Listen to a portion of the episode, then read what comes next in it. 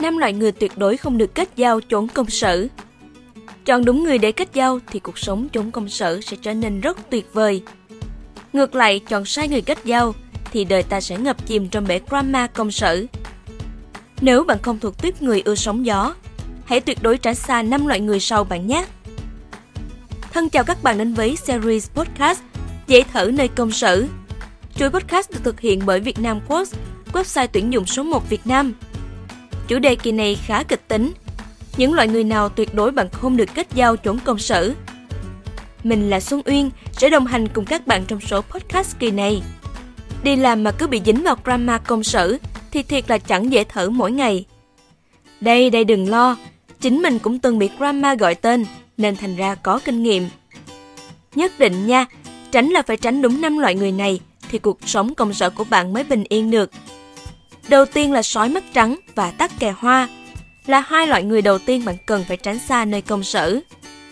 Sói mắt trắng là một loài sói rất hung bạo và vong ân bội nghĩa. Chúng có thể quay lại ăn thịt cả người có công nuôi dưỡng mình. Loại người sói mắt trắng ám chỉ những kẻ ăn cháo đá bát, phản bội cả với những người từng giúp đỡ mình. Liệu bạn còn muốn kết thân với kẻ vong ân bội nghĩa như vậy? Cách nhận dạng những kẻ sói mắt trắng khá đơn giản. Hãy để ý xem cách cư xử và thái độ của họ với cha mẹ và những người giúp đỡ họ như thế nào. Nếu họ bất hiếu và vô ơn, tuyệt đối tránh xa kiểu người này bạn nhé. Chính bản thân mình đã từng chơi thân với một kẻ sói mắt trắng rồi.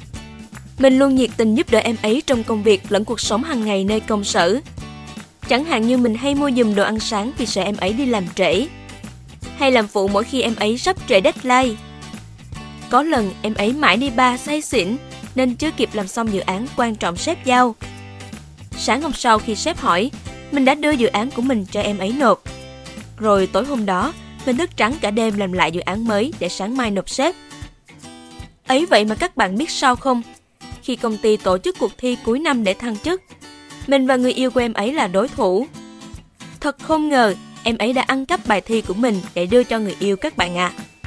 Mình từng giúp em ấy rất nhiều, nhưng lại bị phản bội một cách không ngờ. Từ lần đó mình trở nên khép kín hẳn, không dám kết thân với ai ở công ty nữa. Ở đây mọi người chắc cũng biết tắc kè hoa đúng không?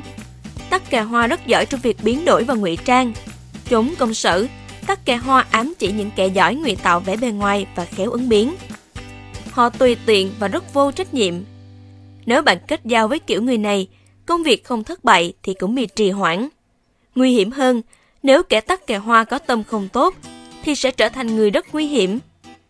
Đặc biệt, họ ẩn thân nên khó đoán được, khó nhận diện. Bạn có thể tìm hiểu thông qua quá khứ của họ và cách họ ứng xử hàng ngày.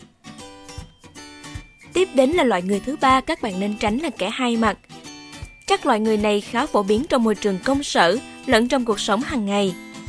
Kẻ hai mặt thường trước mặt thì hòa nhã, thân thiện, khen ngợi hết mình, nhưng sau lưng là nói xấu không thương tiếc. Nhận dạng kiểu người này khá dễ. Hãy xem lời nói và hành động của họ có nhất quán nhau không.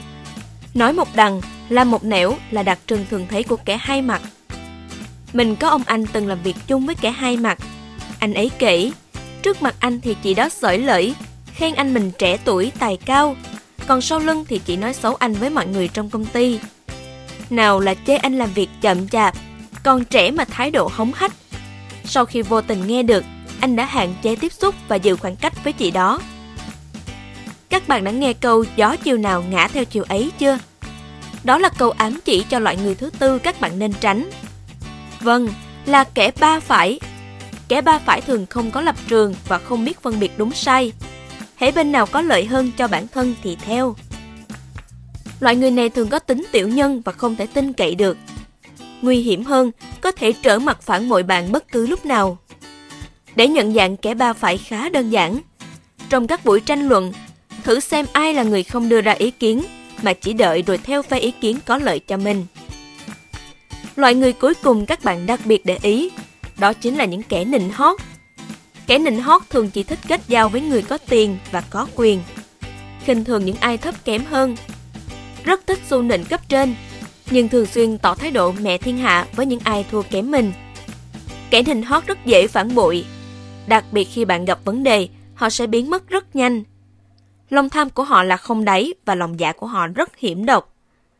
Công ty cũ của mình có một anh đồng nghiệp rất giỏi nịnh hót. Cứ ai có cấp bậc cao hơn là anh theo xu nịnh. Còn đồng nghiệp và cấp dưới thì anh tỏ thái độ hống hách, ra lệnh này nọ. Thường ngày anh luôn chạy theo sách giùm cặp và lau ghế cho trưởng phòng ngồi. Anh khen trưởng phòng với những lời lẽ có cánh trên mây. Cho đến khi trưởng phòng mắc sai phạm nghiêm trọng nên bị giáng chức xuống ngang chức vụ anh.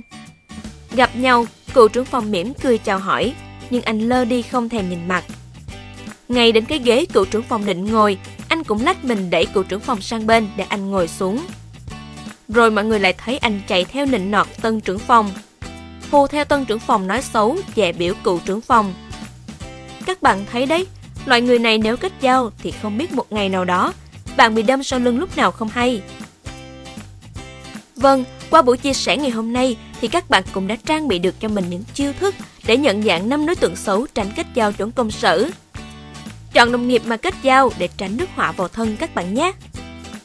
Cảm ơn các bạn đã lắng nghe chủ đề podcast kỳ này. Hẹn gặp lại các bạn trong số podcast thú vị kỳ tới.